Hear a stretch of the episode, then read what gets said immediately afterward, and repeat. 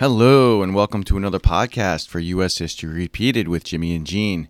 This is Jimmy LaSalle. Today, we discuss the life and presidency of Calvin Coolidge. I do love his election slogan, Keep Cool with Coolidge, but that was for re election. As you heard in our previous podcast, Warren Harding's death was what thrust Coolidge into the presidency, our nation's 30th. Some fun facts about Calvin Coolidge. He was born on the 4th of July, the only U.S. president to have been so. He had the nickname Red for his red hair. His real first name was John, which he dropped in college. And he signed the Indian Citizen Act, which gave full U.S. citizen rights to all Native Americans. Now, before I turn it over to Jean, two things. One, please follow us or subscribe to wherever you are listening to this podcast. It is free. And tell a friend about Jimmy and Jean. We'd love to grow our audience. Second, we have another guest this time, Julie Bartlett Nelson from the Calvin Coolidge Presidential Museum and Library. And now here is our resident history expert, Jean Anzanakis. Jeannie, take it away. Calvin Coolidge, or how he is sometimes referred to as Silent Cal, was the vice president of Warren G. Harding, and he becomes president after the death of his predecessor. He is elected president in his own right in 1924. Calvin Coolidge spends seven years as the nation's president. He was born on July 4th, 1872, in Vermont. He is the only president so far to be born on July 4th. Many have died on Independence Day, but he's the only one born on that day. His full name was John Calvin Coolidge, but he was always known as Calvin. He was well educated. He attended Amherst College. He was not one for small talk. He wasn't very good uh, at, um, you know, one on one conversations, but he was great with a crowd and he was very good when making a speech, both qualities that will help you if you're the president of the United States. He studied law as an apprentice and became a lawyer. He went on to practice law in Massachusetts and he became well known and respected by the local businesses that he would represent. Coolidge was a prominent member of the community and he was involved in local politics in the Republican Party in Massachusetts. Today, we are joined by Julie Bartlett Nelson, who is an archivist at the Calvin Coolidge Presidential Museum and Library in Massachusetts. All right, so I guess we'll just get right into it. Julie, thank you so much for uh, joining us today. Yes, thank you for having me. So, Calvin Coolidge is, you know, one of those presidents who becomes president due to the death of his predecessor. For Calvin Coolidge, what was his early life like? Yes, so Calvin Coolidge grows up on a farm in Plymouth Notch, Vermont, which is a tiny rural area of about um, 300 people at the time. He attends a one room schoolhouse in his village and has his father has a general family farm, mostly dairy farm, and also ran a cheese factory and owned a general store. Mm-hmm. And then his father was a notary and the county tax collector and had served in the state legislature. So he's kind of surrounded by community of large extended family as well in the area. For Calvin Coolidge, more so than any other president before him and really after him, he holds more elected office. What is his kind of road to the White House like? Yes, so he gets involved in local politics here in Northampton, Massachusetts as on his city Republican committee, um, working for his ward within the city. He's the clerk of the courts for the county court system. He's elected state representative, um, mayor of Northampton, state senator, and he became the president of the state senate as well um, by his colleagues, and is lieutenant governor and governor before becoming vice president and president. For Calvin Coolidge, you know, many kind of point to that Boston police strike, and it's that, you know, particular event that kind of earns him national attention.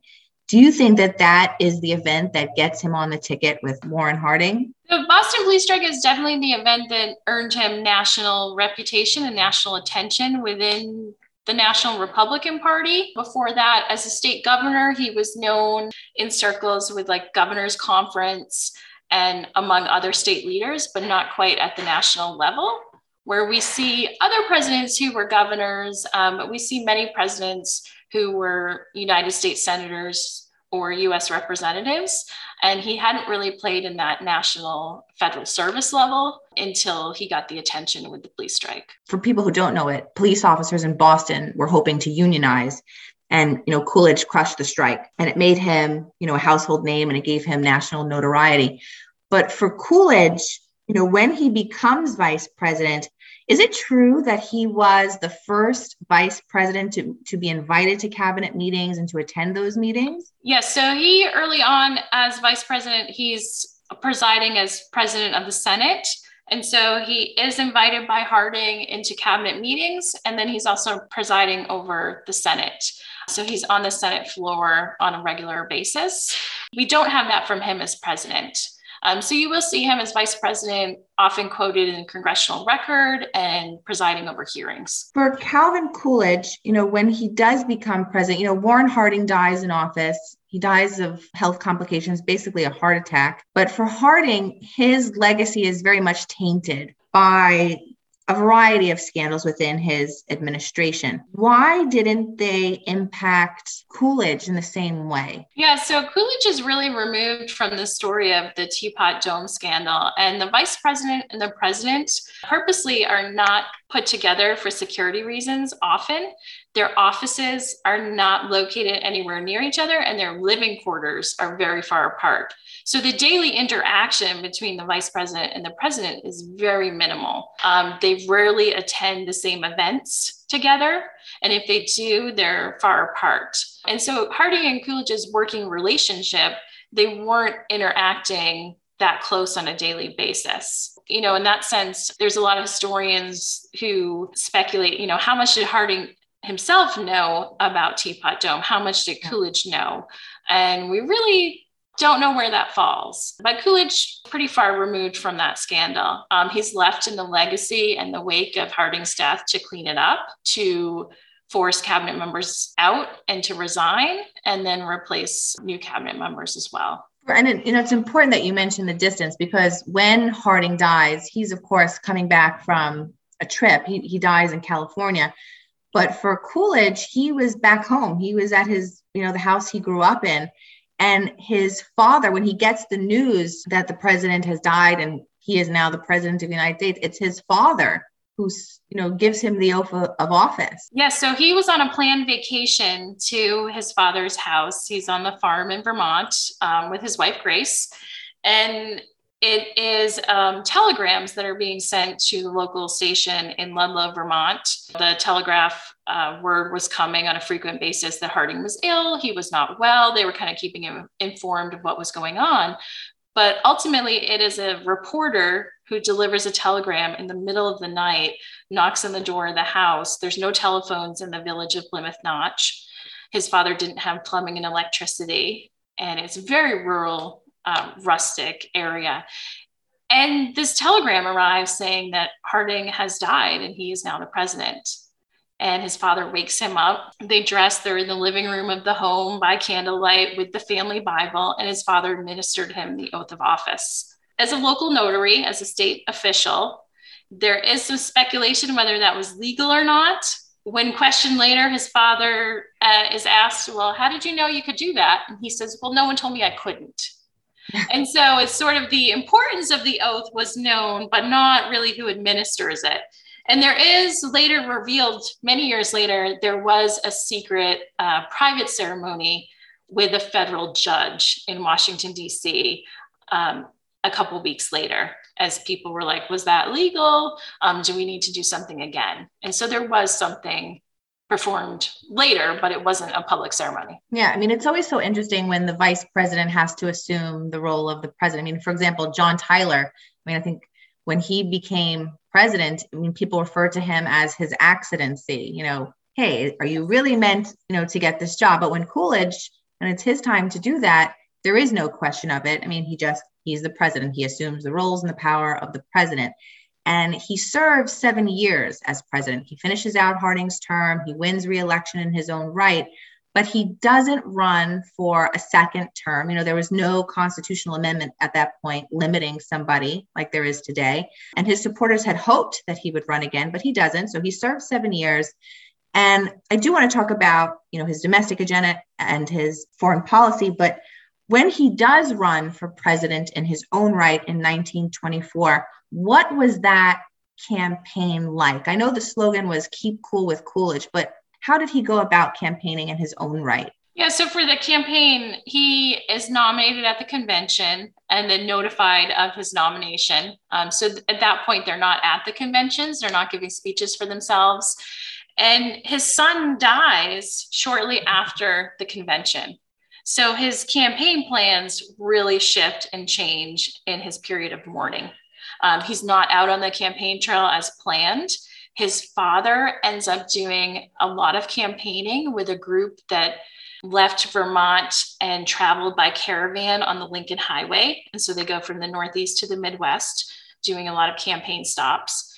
Coolidge does do a lot of what kind of the whistle stop back of the train stops in his traveling, where uh, they'd pull into the town, they'd have a break and a stop. He might give a speech or he might just wave to a crowd, but he did very little of the sort of person to person, door to door type campaign style that he had done at the state level in early offices. Charles Dawes, who's nominated as the vice president, is out on the campaign trail during the summer of 24, and he's throughout most of the Midwest. But Coolidge really takes kind of a backseat to the campaign trail after the death of his son. Yeah, I mean, I do do want to talk about. I mean, it, it's it's a devastating story. You think of there are terms for you know there's a widower and a widow but there is no term for somebody yes. who has lost a child. It's an unimaginable loss. I'm a parent. I, I don't want to know a world where that happens. And for the Coolidges, you know, their son was playing tennis and he, you know, I guess in, in a rush to leave, didn't put on socks. He got a blister. The blister became infected and he ended up dying of, I think it's sepsis, right? He dies of like a, like yeah, a blood poisoning. Blood poisoning. And I mean, if you think about it, here is the president of the United States. He has access to the best doctors. I'm sure his son would have had access to the best doctors at the time. And if you think about it, I mean, something today that we consider simple as an antibiotic, as penicillin, didn't exist. I mean, had it existed, he would have survived that. But you, you have to understand that all of these advancements that we take for granted today they just they weren't there. They didn't exist yet. Nobody had invented it yet. For the coolidges you know when we spoke earlier what i thought was so interesting is you know people think of the 1920s as this age of uh, you know newness and you know society was changing but and and grace coolidge was kind of uh, a bit of a fashion icon to a certain extent but they did keep those victorian era mourning rituals. You know if you, if you want to talk a little bit about that yeah. So after the death of their son, and he's an active, healthy, fit 16 year old. So it's quite a shock to themselves as well as the nation. You know, how did this happen? And in Coolidge's 1929 autobiography, he doesn't say too much, but the most sort of powerful um, sentence is the glory of the presidency died that day.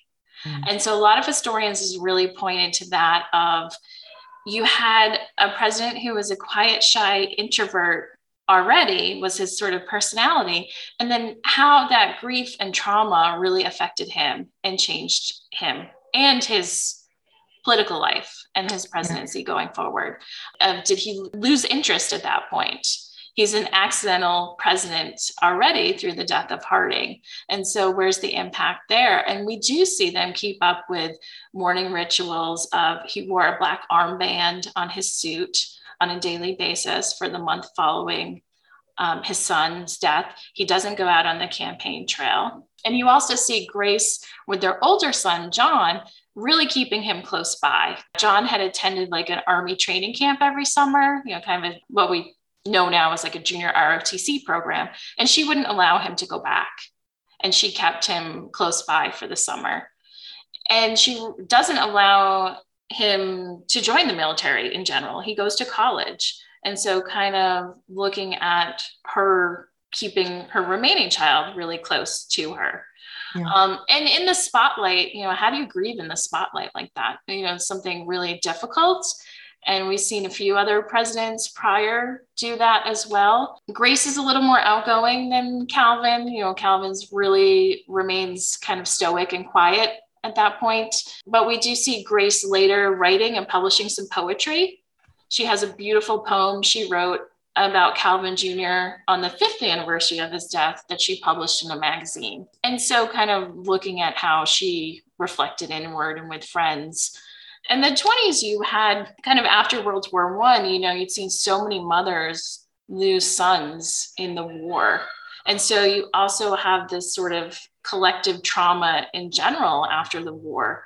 So you had a lot of women a lot of mothers really reaching out to her and understanding her but you had less so with the father with the president of you know what was his role in a grieving process there yeah. in a difficult time. You know, for the first family, and, and you mentioned Grace Coolidge, you know, she was a teacher for the deaf, where Calvin Coolidge was often seen as cold. She was more known for her warm and inviting personality. What was the relationship? What was the dynamic between the two? Yeah, I mean, a lot of people see them as opposites and opposites attract. You know, he was an introvert, she was an extrovert. And, you know, how did that mesh together? Um, you know, her more traditional role as housewife and mother. And she had been a teacher for the deaf prior to that. She does a lot of volunteer work with the Clarke School in her later years and in retirement, and is quite involved there and involved in education efforts. Um, and disabled veterans of World War One, um, visiting sick children in hospitals throughout Washington, and some other activities that she takes up as First Lady and with cabinet wives.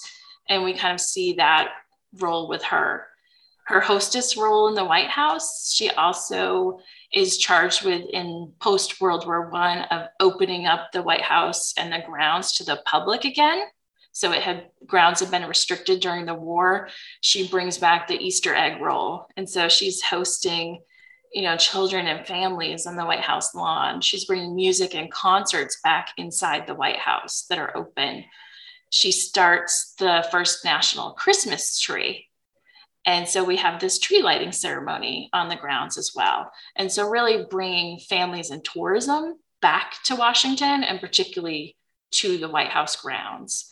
And um, so that's kind of as each first lady kind of shapes their own hostess role, or we think of now as what platforms or agendas.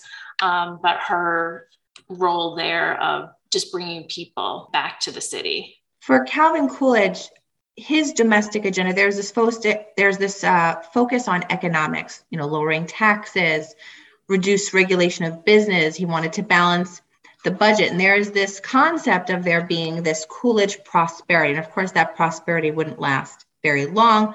But you know, wages did increase. There was a bull market. You do see a decrease in unemployment um, and inflation. Taxes were lowered, but the 20s weren't roaring for everyone. You know, farmers in particular were hurting. They were hurting for quite some time by the time the stock market crashes in 29. And you know, and people are saying, "Well, what happened?" And farmers are kind of like, "Welcome to the party. This is what we've been, been dealing with." We talked, you know, a few days ago, and and you mentioned how Coolidge had his, you know, sort of personal beliefs in regards to economics and using credit. And then, you know, you have his domestic agenda and his economic policies, along with his Secretary of the Treasury, Andrew Mellon. But did Coolidge's, I guess, economic stance did it pave the way for the Great Depression? Yeah, so you know, we see a lot of researchers come to the Coolidge Library looking for answers to that. We see a lot of economic theory of, you know, how much was he to blame in the Great Depression? Um, I've seen it anywhere from 25% to 75%. You know, where does Coolidge policies, Harding, Wilson, the war, foreign policy, global economy, you know, how do all these things interplay? And we do see with Coolidge, he has real attitudes about debt and money from his early childhood. He doesn't own a home, he doesn't want a mortgage, he doesn't buy on credit like most Americans were doing at that time. So he's not personally participating into that. So I don't think he realized how widespread and how much in debt a typical American consumer may have been in at that point. And we have his focus on debt is to pay off the war debt. Americans are buying Liberty bonds to finance the war. He pays back the bonds. He balances a budget with a surplus each year. And he's really working towards um, getting rid of that. Inflation at the end of the war is 20%. By 1929, we're at 0%. And so, you know, really working on that. And at the same time, we see his critics in later decades saying, well, that's all great, but we also had to grow the economy at the same time. And so, where do you balance um, debt and growth together? Mm-hmm. And how does that play in? With foreign policy, we see kind of a world of isolationism after the war as well. And so, trying to work at um, Kellogg-Briand Pact or the Dawes Plan with reparations with Europe. We see great ideas, but nothing to completion. And yeah. so, kind of, how, how does that end? in the 20s with the war. Um, but we do see farmers during World War One had been buying new equipment, new machinery, had really ramped up production. And when the war ended and we don't have demand for products, we see people overextended in credit and debt.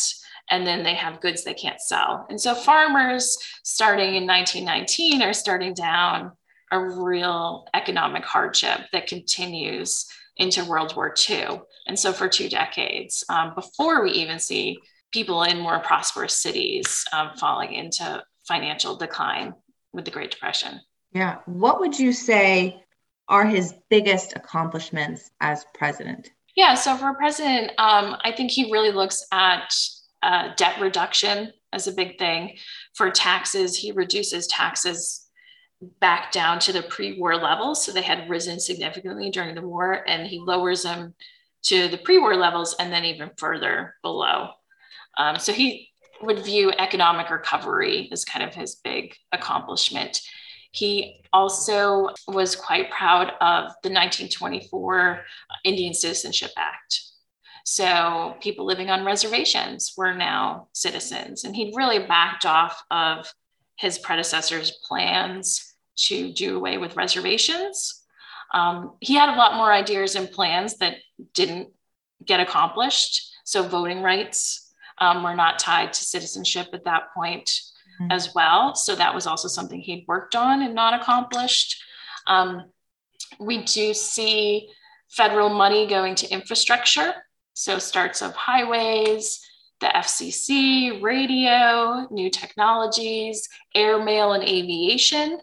Um, so you see this trend of the creation of more federal infrastructure happening, which is really bizarre for a guy who is really into states' rights and small federal government. Exactly. So, kind of when you do see his spending change a little bit and his attitudes about spending do change as technology is evolving there, which I think was pretty significant for him.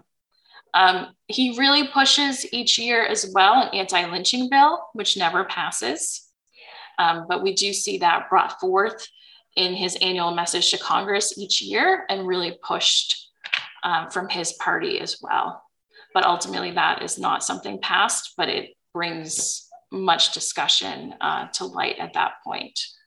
What areas do you think he failed to see the impact of his policies? Um, you know, we are left with the legacy of the Johnson Reed Act, which is 1924 Immigration Act. And for Coolidge, um, I think that's probably his most complicated legacy that he did ultimately sign that piece, which became the most restrictive immigration bill we've seen. For him, part of it was economics, part of it was isolationism and discrimination after the war, restricting with quotas who could come to the United States and who couldn't and how many. You know, we had some questions about did we have enough economy and jobs and housing to support unlimited numbers of people? There was a lot of debate then about that as well. Um, and we see that reiterated in future generations. But for him, he didn't see that. He saw that as more of this is what needs to happen now. And I don't think we could ever predict that that would not get changed and repealed until the 1950s. Yeah. And that, that would become many decades of legislation and the impact of that. You know, we see Coolidge leaves office March of 29 and he dies January of 33. So we don't have much time with him post presidency, where I'd love if he had lived longer to reflect back on that like 20 years later and get some comments there. And unfortunately, that's just something we don't have. You know, what yeah. what did he think the impact of that was? And as we try to teach that today, the complications of that of 100 years later, what did that mean? Now, I do want to just discuss a few more things that occur during his presidency. In addition to what you mentioned, Julie, I also want to talk about the Indian Citizen Act of 1924. And it stated the following, and this is a direct quote that all non citizen Indians born within the territorial limits of the United States be, and they are hereby declared to be citizens of the United States, provided that the granting of such citizenship shall not in any manner impair or otherwise affect the mm. right of any Indian to tribal or other property. Now, this was very important because prior to this act, the only avenues for citizenship for Native Americans in the United States prior to this law was through the naturalization process, marriage, or through entering the armed forces. So, this gave citizenship to Native Americans in the United States. In addition to that, another major event that occurs during his presidency and affects the next president is the Mississippi River flood of 1927. And it was considered the worst natural disaster in the United States until 2005, when Hurricane Katrina replaced it. Residents in states along the Mississippi River in Arkansas, Mississippi, and Louisiana were displaced by the hundreds of thousands and really were hit the hardest. The majority of the people impacted and displaced were Black Americans, many of whom moved to northern states as part of what became known as the Great Migration, which we will talk about more in the next few episodes. There were some areas that the floodwaters were 30 feet deep. Other states like Kentucky, Tennessee, Oklahoma, Illinois, Missouri, they were also affected. 500 people were killed due to the flooding, and it's estimated that the damage cost close to $1 billion. In today's money, it would be close to about a trillion dollars in damage. This was a massive event. For residents who didn't migrate north, there were these refugee camps that were created, and they become known as tent cities. Herbert Hoover, who was the Secretary of Commerce at the time of the flood, he gains national notoriety for his handling of the natural disaster, and it helps him to win the presidential election of 1928. It was Hoover who convinced Coolidge that a federal response to this natural disaster was essential, it was necessary. States were given aid to fix infrastructure and to provide basic necessities for their citizens white residents were more likely to receive aid than black residents and black refugees. Hoover's broken promises of fixing inequalities for black Americans is part of the reason he lost reelection in 1932. But when we get to Herbert Hoover, we will talk more about that. For Coolidge, in terms of foreign policy, he he's walking really a fine line between isolationism and globalism. He left most of the work for foreign policy to his cabinet. In terms of our closest neighbors in Latin America, the US policy was still very much that of supporting the interests of US businesses who had significant investments in the region. And by significant investments, we're talking in the billions of dollars. The support of the US business interests came with a hefty price tag, especially for Latin American countries themselves. So much so that we see many of these Latin American countries starting to band together to protect themselves from the United States. Another major law is the 1928 Kellogg Briand Pact. Uh, Kellogg was awarded a Nobel Peace Prize for this. There are 14 countries who sign it, and it helps to set the framework for international relations with the United States and other countries for years to come. And now we go back to our interview between Jean Ann and her guest, Julie Bartlett Nelson. For, for Coolidge, his post presidency isn't very long. Like a lot of former presidents before him, he supports himself through writing, whether it's his autobiography or, or um, you know, articles that he wrote for McClure's magazine.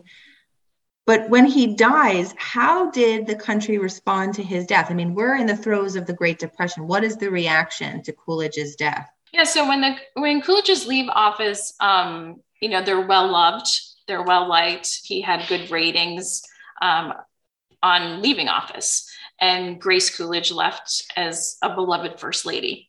And so they were sort of courted by the press for interviews, for articles, um, to get involved with things, different organizations recording them for endorsements or volunteers or being on like boards of directors for different groups and organizations.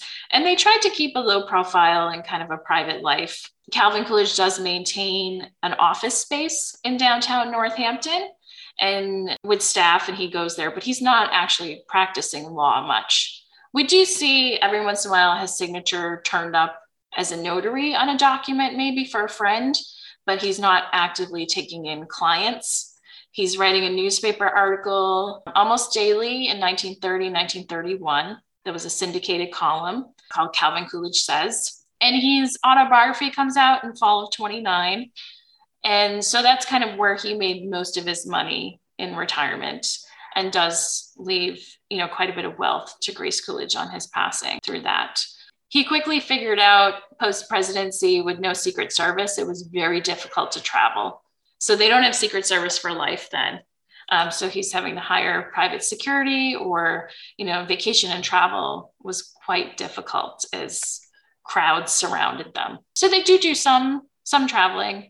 They do go to Florida, they do go to California and make some big trips and are spending a lot of time with their son. Um, son John gets married in the fall of 29. And so they're spending uh, some time with him as well. And John has two children born after Calvin's death. So Grace, in her later years, is spending a lot of time with her son and granddaughters. For Calvin Coolidge, what is his legacy? You know, how would people view him today in, in terms of today's political parties? Yeah, I think when you look at Coolidge of how do you compare the 1920s and like the 2020s? How do you compare a Republican 100 years ago and a Republican today? And like, where did the parties shift and sort of flip flop? How do we analyze them today? I mean, we see Coolidge in his time as real fiscal conservative, small government, states' rights, but on social issues, he'd be much more moderate leaning. Um, and so, where do those kind of fit in on a map of what would we label him today is kind of the common question we get. And we're like, well, it depends. He's kind of, all, he'd be all over the place today. And we look at what was the reality of the 20s versus the myth of the roaring 20s. And, you know, what was it like for people? We still see a lot of economic disparity today that we see in full force in the 20s. And you had it roaring for people and you had extreme poverty for people. And kind of where did that fit in with the average person? And it was very different in a rural area suburban area urban area and what was that life like as well? Um, and different occupations. So sort of post world war one you had a lot of different job opportunities come about. You had a lot of people moving into cities less people working on farms and a lot more job opportunities for women and women in the workforce has really changed. Um, so, kind of the legacy of looking back and trying to study what the time was like, um, looking at census data of, you know, where are people living, what were they doing for jobs, and how are they interacting and moving. So, you saw people moving away from families and into cities and places as well. That's so great. Well, thank you so much for your time today. I so appreciated and enjoyed this discussion, and I hope our listeners will too. Great. Thank you so much. And we look forward to uh, questions from researchers anytime and love to get stuff in teachers' hands or um, appear in classrooms all over via Zoom as well. So, oh, that's great. Well, thank you so much, Julie. I appreciate it. Okay. Thank you. When it comes to his legacy, you have the stock market crash, which really just tarnished his legacy. He does not have a long post presidential life. He dies in 1933 from a heart attack. The country is still in the throes of the Great Depression, and the American public who's suffering from unemployment, they look at Coolidge as well as the current president Hoover as being able to have done more and didn't. The Republican Party would lose the White House in the next election to FDR, who would become the longest serving president in U.S. history. If you're looking for primary source material or to even schedule a Zoom conference, the Calvin Coolidge Presidential Museum and Library is a great resource, and they are always happy to get the necessary information into the hands of educators. Reach out to them if you're looking to do some research, and of course, Go visit the library itself if you're near Northampton, Massachusetts. Thanks for listening to U.S. History Repeated. Follow us on Facebook, Twitter, Instagram, Parler. Visit our website at ushistoryrepeated.com and subscribe to our podcast. There's always more to learn. Talk to you soon.